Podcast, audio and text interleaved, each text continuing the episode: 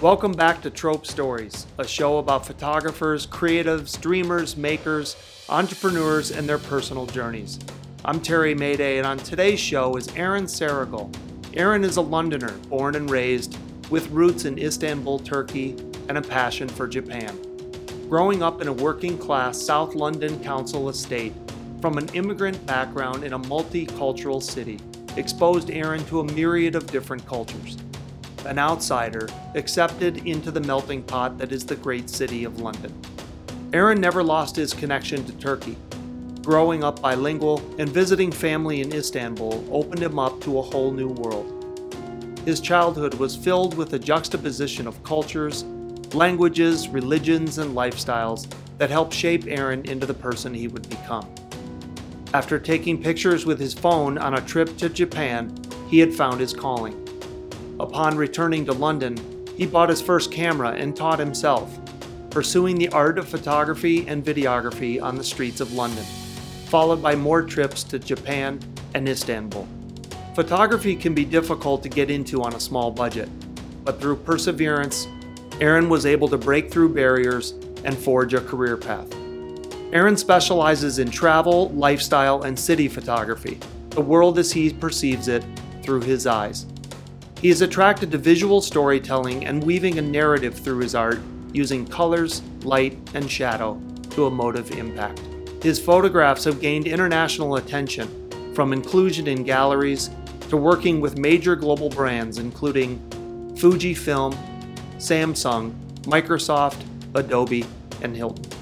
While in Japan, Aaron picked up an appreciation for what the Japanese called Kaizen, a process of continuous improvement. Aaron continues to strive towards perfecting his art. This is his story. Hey Aaron, how are you? Welcome to the show. Thanks for having me. Feeling great and um, happy to be here. It's good to see you, man. And we are here to celebrate the launch of Across Japan. Congratulations. First question, how did it feel just receiving the book?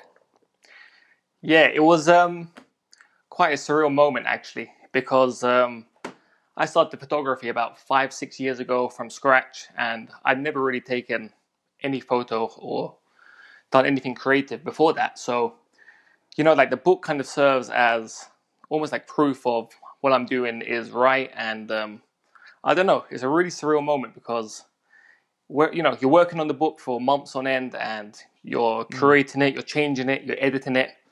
But um, it's not really real until you hold it in your hand.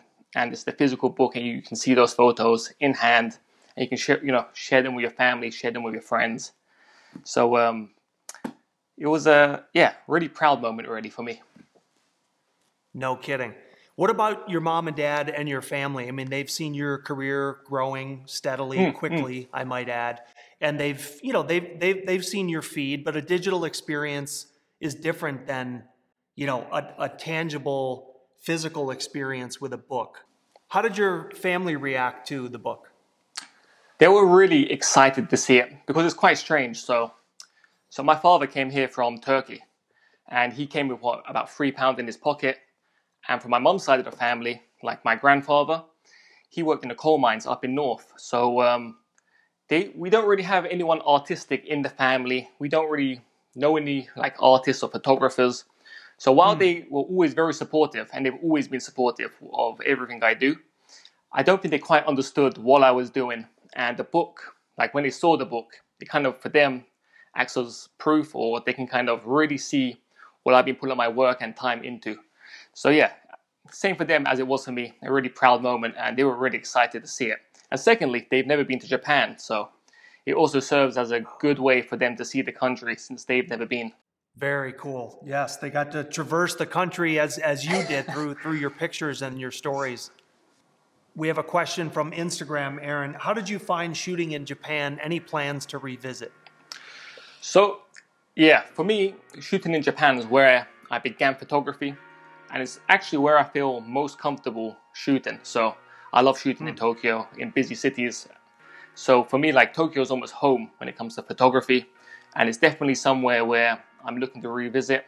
So in the near future, I'm hoping to go to the very northern tip of uh, Hokkaido, which is in the north of Japan, and do a trip all the way down to Okinawa, which is an island in the south.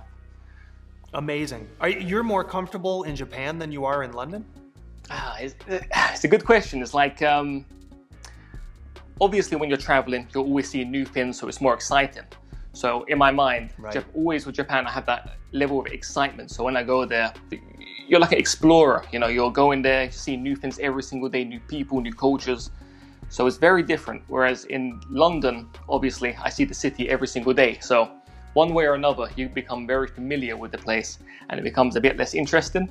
That's true. You do you do get used to it. When you're traveling, every everything feels new and exciting, and there's so many vantage point, day, night, et cetera.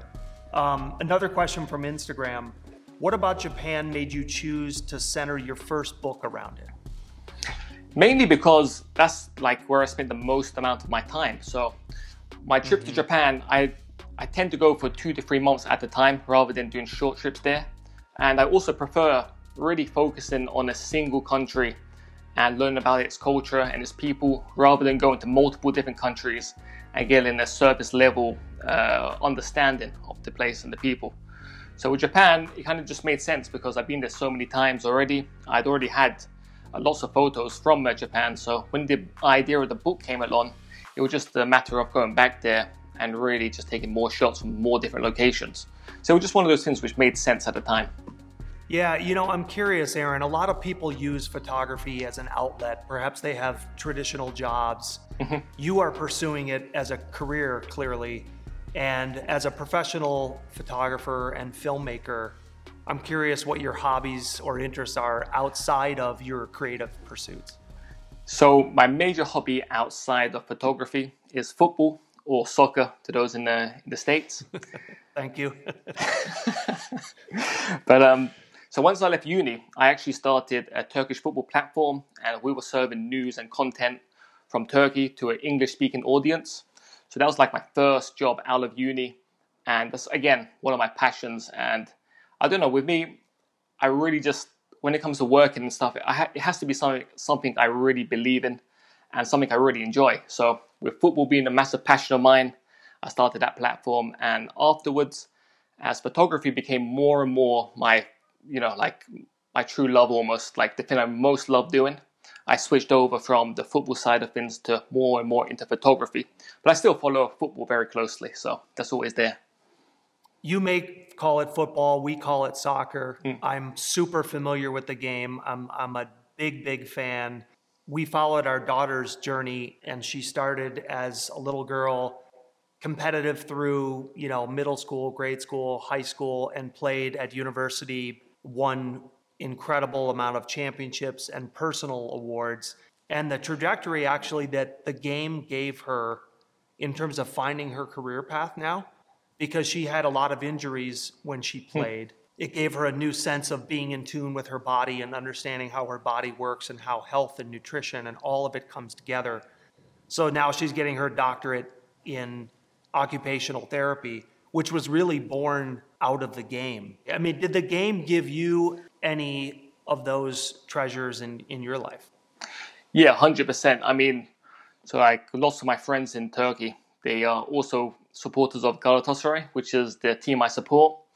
And mm. just through, like, uh, again, through that kind of passion, you meet lots of new people. Also, when I was younger, I played football, like, for at Sunday league level with a Chelsea Football Club here.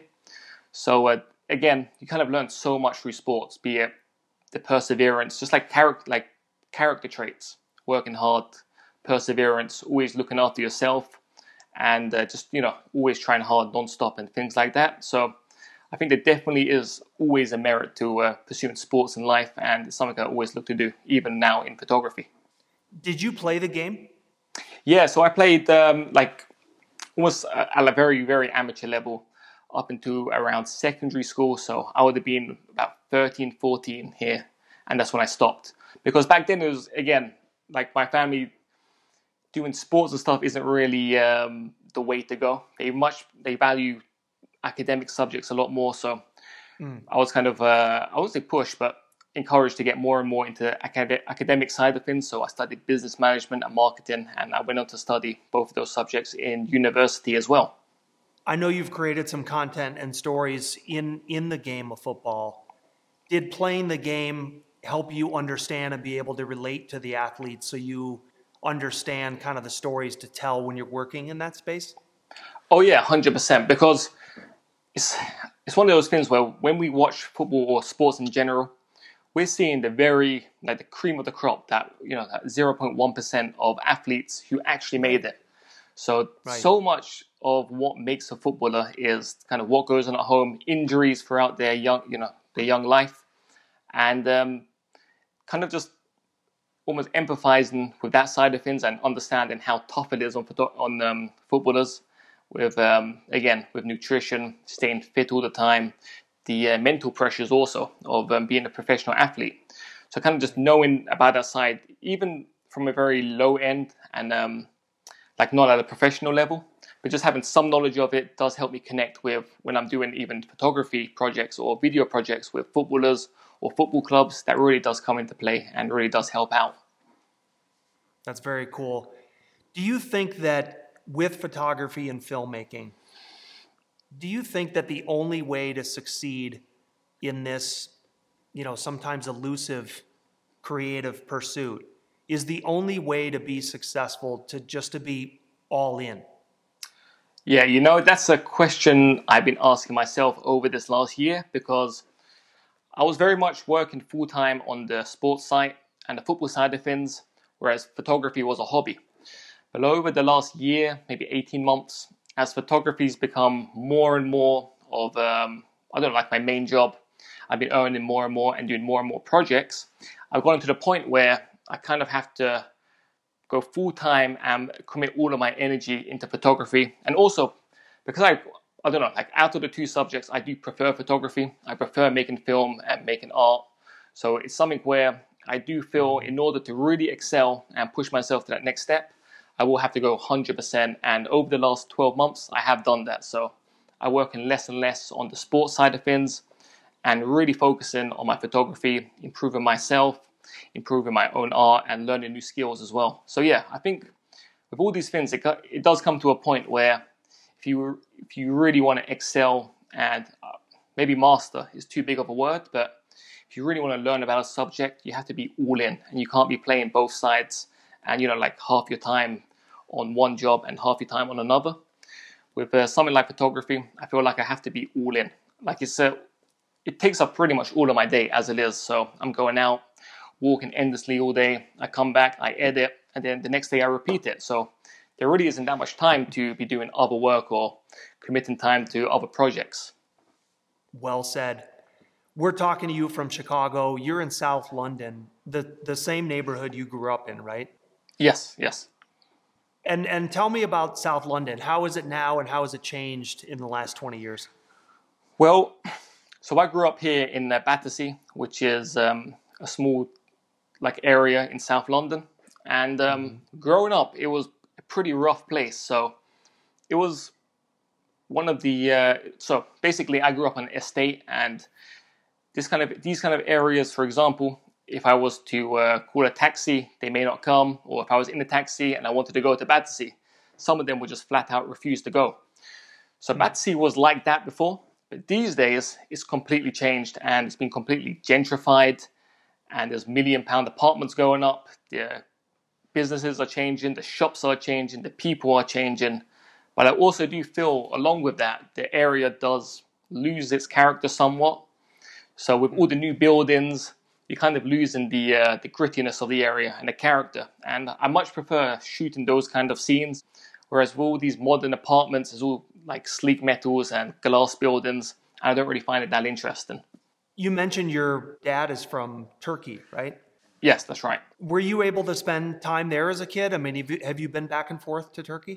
Yeah, so all throughout my childhood, I'd spend multiple months in Istanbul, and I'll go there every single summer.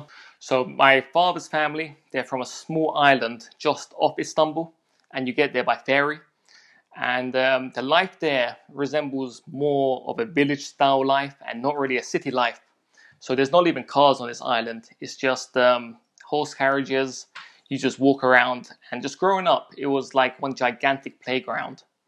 And when you compare that to what I had in London, it was so different, because in London, where I was growing up, you know, after dark, sometimes you didn't really want to go out and about, and uh, you had to be really careful. Whereas in um, Istanbul, where I was on the island, it was completely different. It was full freedom, just stay out as long as I want, roam around the island, wow. go in the water, come out, you know, do anything really. So that definitely played a large role when I was growing up. It sounds like that was a formative experience. Mm. I mean, it sounds like maybe it was, you know, creative exploration. I mean, mm. no no phones, just no cars even, right? Yeah, yeah, exactly. I think, yeah, I think you're right. So it's almost where I got my sense of exploration from, because in London, I didn't really go out and just venture into different places. Whereas when I was there, mm-hmm. I was just free to roam. I could go to any area in the, on the island, you know, just walk around whenever I felt like it. So yeah, I'm definitely very lucky in that respect. And even in a respect, when, you know, talking about uh, gratitude and feel, well, feeling lucky, I just feel like um, with how my parents grew up and their backgrounds, for me mm-hmm. at the moment, I'm just extremely fortunate to be able to pursue photography. And I almost feel like I'm almost incumbent to follow a path which I really want to, because they weren't able to. And they very much understand that. So I'm always grateful to them. And uh, yeah. I just feel extremely lucky about my situation and uh, my place. It's very cool. I've heard you say before that photography found me. What What do you mean by that? So this is um, it's really strange actually, because as I said earlier, when I first went to Japan, I had never taken a photo. I was not even interested remotely in photography or in uh, video. So the only reason I picked up a camera before going to Japan for the first time was because I felt that the camera on my phone wasn't that good. And um, since I was going so far, I wanted to share some snaps with my family. And it really, you know, there were there really wasn't that much thought put into it. It was just uh, on the spare of the moment thing. I picked up a point and shoot camera, headed out to Japan. And um, while I was out there, just uh, I really enjoyed shooting people, capturing the architecture. And also when I was bringing it back home, I was able to tell my story through the shots and through the photos I was, show, I was showing my family. So I'm at a stage now where pretty much everything I do is photography. Most of my friends are in the photography world. So I just sit there and sometimes think, if photography didn't find me, if I didn't get into photography, what would I be doing right now? Like, it's hard to even imagine. It is. I mean, it is a short journey for you so far, four or five mm-hmm. years. Yeah. How, how has photography changed who you are, or, or how you view the world? Yeah, so when I was growing up, so especially here in London, I didn't really venture into the city much. I didn't even know central London at all. Mm. And really, I wasn't that much of an outgoing person. I'll spend most of my days at home. I'll be playing video games and stuff like that. Whereas when I got into photography, it was like a real incentive to get out there and uh, explore the city, meet new people, make new friends. So it's pretty, so weird. So it kind of goes back to where I was saying photography found me, because everything I do now is revolving photography. And to think that wouldn't have been in my life had I not gone to Japan, I don't know. It's, uh, it's a really hard one to get my mind around. I've got a question from Instagram here, Aaron. How did you develop your style? And what made you say, this is how I want to shoot? Yeah, that's a real tough question, because for me, I always like to feel my uh, style is constantly evolving. Like, I never want to put myself into a box of saying, I only shoot street or I only shoot architecture. Mm. I kind of just go where my passion leads me. So I don't know, like at the moment, I'm really enjoying street, but it wasn't ever something where I consciously thought I'm going to go and do this. I just kind of fell into it. Previously, I was shooting more architectural stuff, so I'd go around London and I'll shoot the landmarks, or I'd find cool architectural locations, get a wide-angle lens and shoot those. Whereas in the last year or two, I've really made a focus on, uh, as I said earlier, doing more street photography and just telling more stories. Because I feel with art in general, the main thing I want to do, and the things I like in art, are, is art which uh, tells stories or conveys some sort of emotion. So I kind of want to do more with I want to do more and more of that in my own photography, and just through the shots I'm taking, just tell more stories and um, yeah, convey just more emotions and messages through them. And I think that's natural not to want to be labeled as, as, you know, one thing, right? Because I think as people, we're always evolving, hopefully. Mm-hmm. And and through that, our interests are evolving. Maybe our aesthetic is evolving. Our post process is evolving. Our lens choices are changing. And through all that, our stories are changing. So it's not like you're going to say, oh, I love shooting people in alleys, or I love being an architectural photographer. It's you're able to share different stories on different days. Yeah, exactly. Because um, also, I, th- I always feel like your location plays a major role in the type of photography you do. So let's right. say, for example, I'm out in, um, I don't know, in uh, France, near the Alps. I'll be shooting landscapes all the time because the landscapes are just stunning. Whereas in here in London, you can't really do that. So always your environment forms you. And being in London and always traveling to large cities around the world, street photography was pretty much a natural fit. And also, as I really enjoy just walking around cities randomly, again, street photography is the natural fit for what I like doing. So many people think of photography or photographers as, you know, you click the shutter button and it's a one-dimensional thing. But do you think of yourself, obviously you're a photographer, you're a filmmaker, you're you're an artist. Are you also an entrepreneur? Yeah, one hundred percent. Like, so much of what, you know, like freelance photography, I'd say, okay, about sixty percent of it is creating the art, but a good forty percent is you doing the whole business side of things as well. So you have to like, right. put, you have to put time into meeting people. You have to put time into creating relationships with, you know, brands and people working in brands and other photographers and other artists, because all of that helps in the long run. So yeah, like, art, you know, being an artist is one thing, because at the same time, for for instance, you can create art without the view of uh, doing it as a job or doing it to earn money. And that's completely fine. But um, if you're looking to be a freelance photographer and earn money from it, then yeah, you have to view it as a business. And um, you have to put as much time into the art as you do into the business side of things in order to at least, you know, succeed or make enough money to um, live off it. That's right. So I, I'm curious, when I see success on social media, however you measure that, you know, you, you've got sixty thousand followers on Instagram alone. Does that mean success in business? Well, you know, these are two very, very different things. So I know of a couple of photographers who um, are very successful in earning money in photography, and they're always employed. But if you look at their Instagram or their social media following, they're very small, mm. or they have just a couple hundred followers. Whereas I know a couple photographers who have sixty, seventy, eighty thousand subscribers, but they're not really doing any jobs or projects for larger brands. So the two things, I mean, it's a strange one. The two things aren't completely linked, but by having a large social media following, it can help you get in touch with brands, and those brands are going to be a little more um, interested in working with you because they can use your platform as a point to advertise their products off.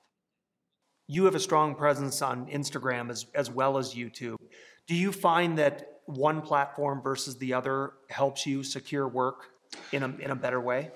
It's an interesting one, actually, because while Instagram, I feel, used to be a lot more effective and, you know, used to grow a lot quicker mm. on Instagram, for instance.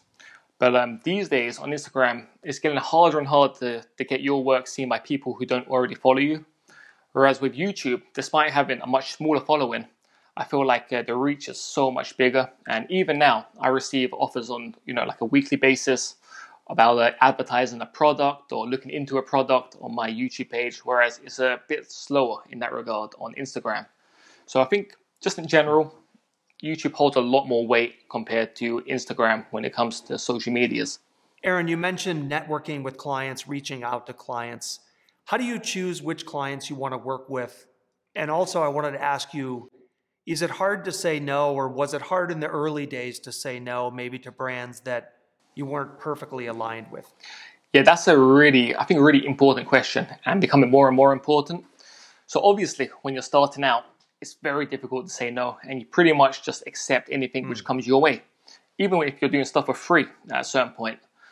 But these days, I find myself saying no to more opportunities, more opportunities than yes. And I just feel like um, there's a thin line between being an influencer and an artist. And if you end up doing just always product work, and all you kind of focus your energy on is product work and doing, you know, work for brands, you kind of lose a bit from the artistic side. So I'm always very conscious of um, striking a balance between the two and only working with brands I enjoy using, or if it's a brand which kind of aligns itself with how I think or my own style. That's really interesting, though. Isn't the pursuit, though, to grow your business? So you're you're trying to stay true to yourself and, and shoot the work that you think is going to attract more work, more client work, more paid work, right? Mm-hmm.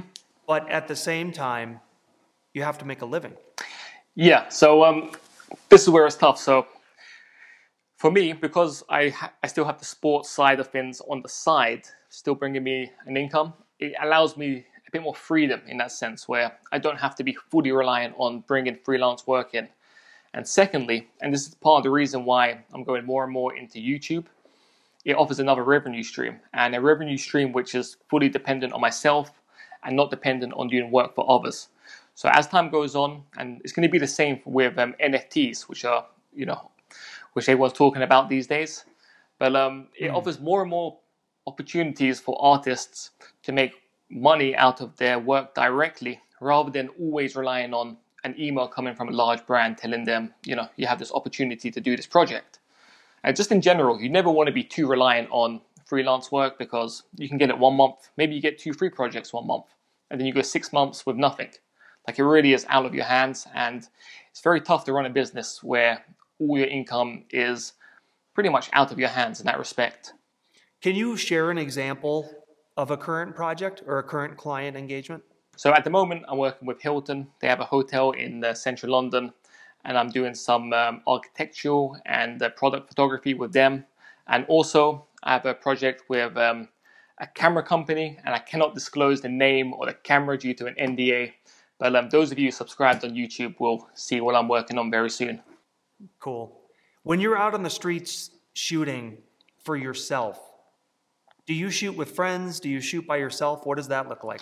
But they're two very different things for me. So I do really enjoy going out with friends and shooting and just socializing. And, you know, at the same time, you're bouncing new ideas across and you're learning new things. So that's really cool.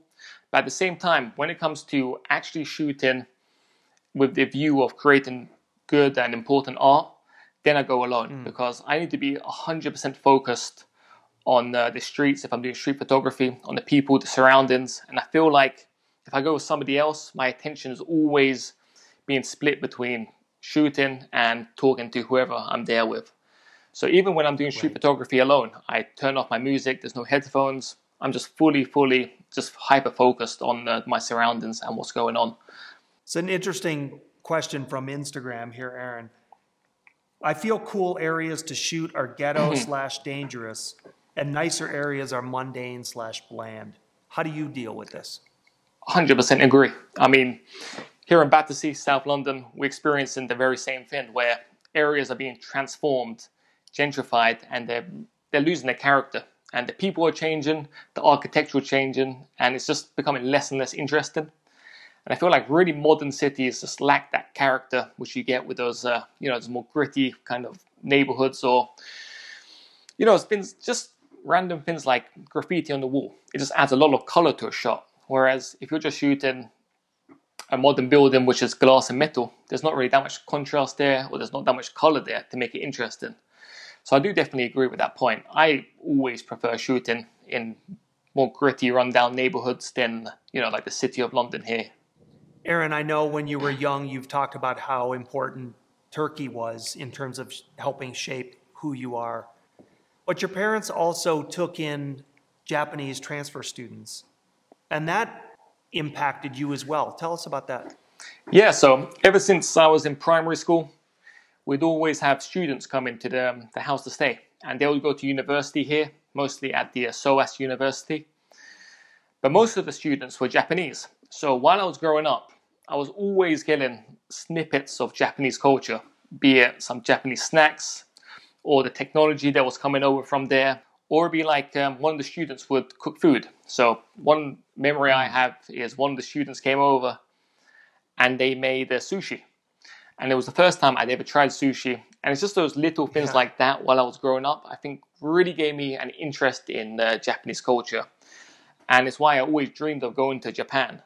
So once we had the um, opportunity to do so, I got in contact with a friend and we headed out there.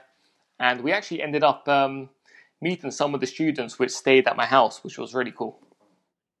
That is extremely cool. I mean, your mom and dad being open to experiences mm. like that really created that that intrigue and the mystique of, of Japan that you, you know, dreamed of going one day. When you think about landing in Japan for the first time, I mean, do you remember, you've been there several times now, but do you remember actually landing for the first time and like starting to take it in? Yeah, I'll never forget that moment. So eleven hour flight into Tokyo. Um, I took a train, just like a direct train from uh, the airport directly into city center. So after I got off in the city center, which is Shinjuku, I'm in the train station. And despite coming from London, which I thought was a busy city, seeing that many people move around in the station, it just it kind of blew my mind. Like to see that many people be that crowded, that, you know, so much movement going along. So it's just a full-on assault on your senses. There's lights, sounds, people, and um, it was just, it was like landing on a new planet almost. I'd never experienced anything like it. Wow, especially at night, just the neon city, right? Come to life. That's amazing. Exactly. But this is this is before Trope was a part of your life. This was before there was a concept for the book. This was just you having the desire to travel and, and then capture that in the early days. When you think about trying to just share those stories, look what look what that's become. This was just a pursuit that you had individually. And now here we are a matter of a years later, you know, having a book to, to come out of it. What do you think the lesson is in terms of putting yourself out there, jumping in with both feet? I mean, not not every finish line is going to end with a book. I completely understand that. But what, what do you take away from it thinking of, thinking back to five years ago? Thinking them like the whole photography journey, it just gives me immense confidence in if I was like in what I do and anything I do in the future. And I say that because when I started photography, I had no idea. I knew I knew nobody who was a photographer. I knew nothing about photography. And a couple of years right. down the line, I released a book. So it just kind of serves as a real reminder to myself that just by really pursuing something, putting my energy towards it, that I can achieve it. It's very cool. How did you collaborate with Trope and, and work together? So it's funny, actually. Trope actually found me through Instagram. And um, it was one of those random emails I got a couple of years back. And it just said, we're making this London book and you want to be involved in it. And the first one I thought was, this isn't real. This is like a spam email or something. And I had to read it two or three times to um, really get it yeah. through. And um, yeah, after working with Trope on the London book, we kind of began talking about doing a solo book and um, kind of the idea, we were bouncing ideas here and there. And I was really interested in creating a book about Japan, which didn't only focus on Tokyo and Kyoto. So normally when people go to Japan, they do the classic, they spend a few days in Tokyo and they go to Kyoto to see kind of the new and the old. And um, there's so much more to Japan. And it's the kind of why we came with the concept of Across Japan. And it's kind of to, to show the other areas, the less seen areas of Japan. I'm thinking though, at the beginning of your discussions hmm. with us, there's hundreds, thousands of images maybe. To be able to, to land here, I mean, how many photos did you go through to review in the process of, of curating the images that are in the book? Well, I'm not exaggerating. There was about eight hundred images submitted, and then we got it down to one fifty, one eighty. So um, I think that was the hardest part of the whole process, was uh, deciding on which photos went into the book. Because it's not just about the best photos or the best looking ones, it's also about telling the story and um, continuing the narrative throughout the book. So lots of the uh, photos have to be about the journey and also about, you know, capturing small parts of the journey and small elements and capturing stories here and there. So yeah, it, that was the most time consuming part of the whole process. It was eight hundred photos in and then deciding and getting it down and down and down. And um, yeah, decided on the final count. Well, let's jump in and take a look, man. Let's do it. Starting on page two is a very moody, kind of foggy image here. Where is this? So this is in um, in Tokyo. And um, it's funny, actually, because throughout my time in Tokyo, I was really hoping for it to be a bit more cloudy because that kind of suits the type of photography I like doing. And uh, the day I, I was leaving, on the very morning, so this was shot at about two, um, about four a.m. or five a.m. The day I was leaving, I headed out the hotel room and I just saw the weather. It was raining, it was moody, the conditions were just perfect. So I left my suitcase at the hotel. I told the receptionist to um, just look out for them for a couple of minutes and I'll be back. And I spent an hour just going around the city one last time and capturing some shots. So I was there to the very last moment shooting, which was always fun. That's amazing. On the day you're actually traveling back to London, you're like, it's not enough. I need to go out one last time. And look what you did. You ended up with one of the opening images of the book. Yeah, it's a funny one, right? It's like uh, one of my favorite images from the trip was shot on the very last moment of it, which... It's amazing. Aaron, on page eleven. Yes.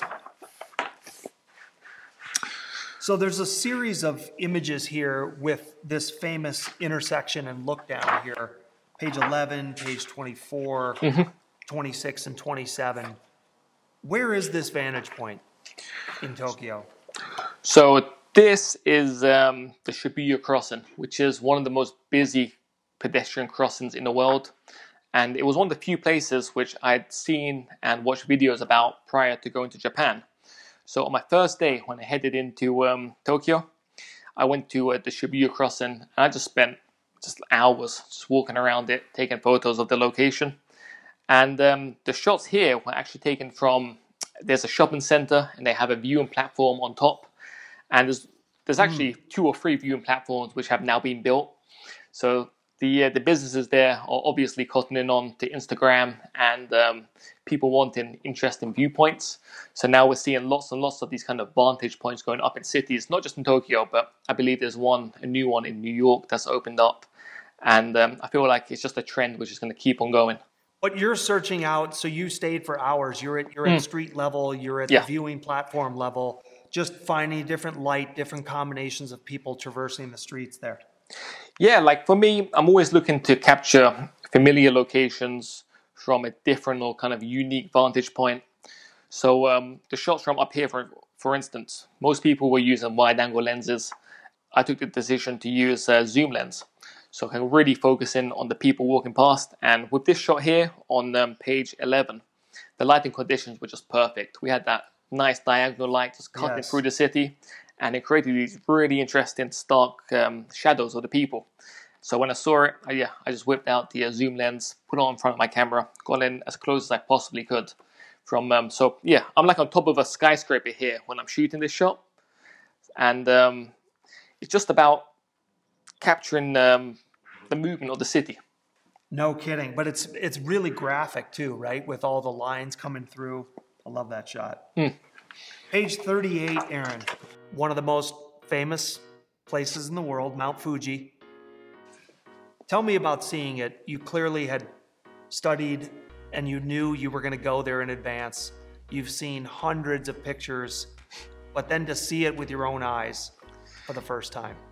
What yeah. do you remember about that? You know, um, it's one of those things where a photo is, it's really hard to capture the almost the magic of Mount Fuji with a photo or even a film. And the first time I actually saw it, I was sat on the um, on the plane heading into Tokyo, and I looked out the window and I just saw Mount Fuji poking his head above the clouds, which was just an incredible sight. And I really wasn't expecting that. But um, seeing it in person, it's It's very strange because normally when you see mountains or you see mountain, they're normally surrounded by mountains. So there's normally a range which uh, surrounds the mountain, whereas Mount Fuji just stands mm. perfectly formed on its own. And it's what really gives it that kind of magic, mystical quality, just the way it's just freestanding. There's no mountains around it. You just have nice lakes around it. And um, there really is like a mystical quality to it. It's, it's a strange one because at the same time, it's something so dangerous. It's a volcano at the end of the day, and it's still active. but it's uh, just immensely beautiful at the same time. I'm looking at all these different vantage points from Mount Fuji, and I'm struck by, on page forty-five, it's amazing. Yep. So you're in, where are you here again? What's the name of the town?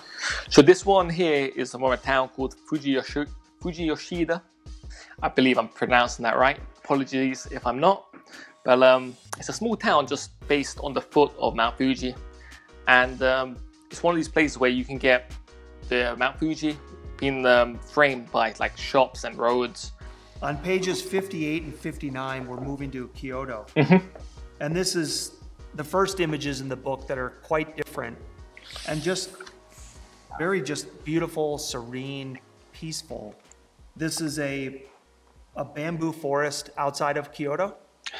Exactly, yeah. So um, one of the main things you kind of, that hits you when you leave Tokyo and you go to, even around Mount Fuji, then on to Tokyo, um, then on to Kyoto, is just how green and how much nature there is about. So in Kyoto, mm. here, this is a bamboo forest just on the outskirts of Kyoto. And um, actually, the first time I went here, it was around um, twelve, and it was absolutely packed. And it was to the point where you would struggle to walk around. So the next morning, I woke up at five a.m., headed there, head over to um, the bamboo forest, and I was a- able to capture these shots where it was completely empty. And it's just one of those things where you kind of have to go the extra mile sometimes in photography to get the shot you want. On the next page, Aaron, page sixty is a very meaningful photograph in your journey. Mm-hmm. This is a location that you actually researched and saw in advance, and one of the reasons that you did want to have a really good camera with you. Is that right? Yeah, that's right. So before my first trip to Japan, I was walking around um, around Camden, and there was a gallery there. And in the gallery, there was this big, big photo of um, this temple, which is called Fushimi Inari. And um, when I saw that, I don't know, it kind of just lit a light bulb in my head, and I just felt the need to have a camera to capture that kind of scene. And um, so once I got to Kyoto, I, again, I had to head here in the early morning, because if you go here around noon, it's just packed with people. So this shot here, I was here around six a.m., seven a.m., and I was just taking shots of the temple and the gates. And while I was shooting, I heard the sound of um, some wooden clogs hitting the floor. So I was kind of confused about it. I didn't know what was going on exactly at the time. So I looked back, and um, this uh, gentleman here, I think he's a priest in this temple, at this shrine, and he just walked past me. And um, it was just one of those moments where right time, right place. He was perfectly framed. He was walking right in the middle. And uh, yeah, I just took the shot. And it's, again, it's kind of one of those moments where you shoot it and you know instantly that you've got a good shot. And it's one of the best moments in photography, really. Moving to pages twenty-six and twenty-seven, Aaron. This is an amazing contrast just in this one spread. All the people and chaos of the terminal on the left side and on the right side. It just feels like a very reverent moment. Yeah, it's um, it's something which I always like finding in cities in general. So even here in London, where you can be in a really densely populated area, like a station, and you just go a few streets down the road, and you're you know you'll be the only person there. Even in a city like Tokyo, where it's so densely populated. Mm. You can just go one stop down on the train or walk, or walk a few streets down, and uh, you'll just find spots like here, as we see on page twenty-seven, where this temple, where it was completely peaceful. I think I was there for around forty minutes, and maybe two people came in all that time. And it's such a stark contrast between, you know, like the Tokyo we know and the craziness of it. But at the same time, in that very same city, right. just um, you know, a stop or two down the line, five minutes down the line, you can find places of complete silence and complete peace. And when you're shooting at a temple and you're trying to let your subject have their moment of peace, and you're just trying to kind of keep a low profile too, right? Not interrupt their moment. What what are you feeling when you're shooting a scene like that? Now that's exactly it. So, for instance, with this scene here, I shot it with um, a uh, telephoto lens, actually. So I was quite a way back when I shot this shot. Mm. But um, especially when you're shooting people praying and they're in their own moment of peace, the last thing you want to do is rock up with your camera and start disturbing them and annoying them and taking them out of whatever they're doing that day. So it's another instance where in a location like this, I'm doing my utmost to not disturb the person, right, while also capturing what they're doing and um, almost telling the story of what they're doing that day as well.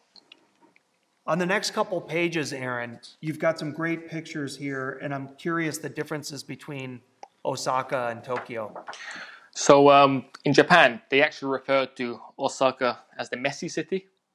And that's because compared to Tokyo, it's a little, little bit more rough around the edges, a bit more gritty. And I actually enjoy that. I like that a lot. And um, mm. but in general, Osaka is a very much more laid-back city compared to Tokyo. So Tokyo is a lot more professional. Everyone's doing their nine to five. Everyone's in the same suit and uh, tie. Whereas Osaka, mm. things are a bit more laid-back. There's better food, which is always great. As we move on over to page seventy-four, Aaron, we're entering a new chapter, Yakushima Island. You're definitely off the beaten path here. You've chosen to go to, from what I know, is a, is a smaller island in the south of Japan. Why did you choose to go here, and how did you get there? So this was actually quite a random trip we made, and um, I was in Kagoshima, which is a small city in the south of Japan. And uh, while I was there, I'd heard about this um, island called Yakushima. It was a place which inspired a Japanese anime called Princess Mononoke, which I watched when I was a child. There was this island there, which there was, which I could explore. So one morning, it was like, again, early morning, six, seven a.m. I headed down to the port, and there was just a crazy storm at sea, and they weren't sure if the boats were going that day. So after waiting around for around half an hour, they decided uh, the boats were going to go. And uh, we, yeah, it was like an hour-long trip from Kagoshima to Yakushima. But, oh, it was very bumpy. The waves were crazy. There was a storm going on. So it wasn't the most comfortable trip to get there, but I feel like it was worth it in the end. But the journey itself, I mean, this is what you have to do, right? Of course, you're going to Tokyo, you're going to Osaka, you're going to Kyoto. But places like this, I'm not saying it's more special, but it adds to the texture and the character and the depth of your trip. I mean, you're telling stories like you were there yesterday. Yeah, one hundred percent. It's like trips like this to Yakushima, these are the ones that really stick with me and the ones I really enjoy doing. Because when I was traveling here, it really does give me that sense of excitement of going somewhere new. That real, um, I don't know. Feels like a real adventure when you're going on a trip like that compared to when you go to Tokyo or to Osaka. And you're also introducing the audience to, I'm sure many people have never heard of this place. You introduced it to me. Did you feel a different sense of responsibility? Like you're kind of sharing an island, not, not that it's never been photographed, but you're sharing an island in a book and bringing a perspective that is very new. Did you did you feel a sense of that, either a responsibility to the people or to the place when you were there? Yeah, one hundred percent. I had like um, I had more of, as you said, maybe like a responsibility to tell the story of the trip, tell the story of the little details while I was there, not just the the shots of the forest and the you know the classic you know waterfalls and stuff like this. I really wanted to capture the people who were also walking around, capturing the little details of. Um, I don't know, like the plants which were there. For example, on page eighty, the uh, shot of when I'm in the taxi. So shots like that, it's, it's, um, it's almost like a diary entry or one from my memory where I can take that shot and just by looking at it, the entire story of the day is just sparked in my mind once again.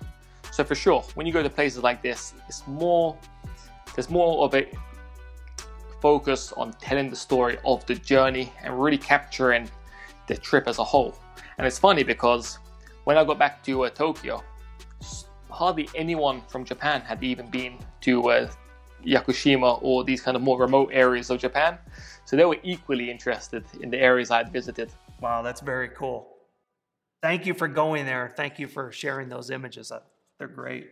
On pages ninety-four, ninety-five, and ninety-six. This was quite a momentous day here. This was a surprise, right? I mean, you, you didn't know that this was coming. So yeah, the day we got to Ise, which is um, a city in Wakayama Prefecture, it was the day where the new emperor in Japan ascended to the throne. So the day the new emperor ascends to the throne is also the start of a new era in Japan. Now, I didn't realize this, but when I traveled to Ise, it actually turned out to be home to one of the most sacred shrines in Japan. So people from all over the country traveled into Ise on the same day I was there. But it was just really interesting to see, to really um, capture that day and capture the people kind of celebrating that moment and traveling across the um, the nation to be there pretty much. Wow. I mean, you you were there as the dawn of a new era in Japan. It's moments like that, I guess, where you feel lucky or you're very grateful to have had your camera to say that you have pictures from that day. I mean, that's you're you're photographing history. one hundred percent. It's like they're the moments which make uh, travel photography just really feel good, and I just felt it was almost my duty to kind of capture what was going on. It was really cool to be part of it. Aaron, there's a beautiful spread on pages ninety-eight and ninety-nine. Where is this vantage point? And is this another is this another shrine? So this is actually in Ise as well, quite near to where all the celebrations were going on.